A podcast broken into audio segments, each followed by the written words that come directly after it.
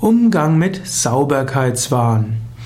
Vielleicht kennst du jemand, der Sauberkeitswahn hat. Ihm geht die Sauberkeit über alles. Eventuell lebst du mit jemandem zusammen, der Sauberkeitswahn hat. Oder einer deiner Kollegen hat das. Was solltest du tun? Zunächst einmal, unterschiedliche Menschen haben unterschiedliche Weisen, mit Sauberkeit umzugehen. Für manche ist ein chaotischer Schreibtisch ganz okay, für manche ist ein bisschen Staub okay, für manche aber gilt Picopello als de, der Mindeststandard. Du kannst dich darüber aufregen, du kannst es aber auch als gegeben hinnehmen.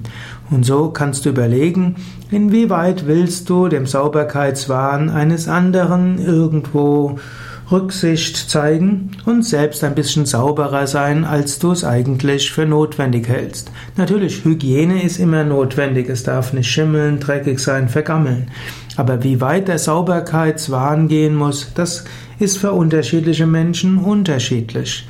Aber wenn du mit jemand zusammenlebst, der einen Sauberkeitswahn hat, dann gilt es, Vereinbarungen zu treffen. Was, was ist das Minimum an Sauberkeit, das der andere von dir erwartet? Und mit wie viel kreativem Chaos kann der andere und Unordnung kann der andere bei dir umgehen? Trefft Vereinbarungen und dann halte dich auch daran. Und so ähnlich mach es auch mit deinen Kollegen. Im Zweifelsfall passe du dich ein bisschen mehr an.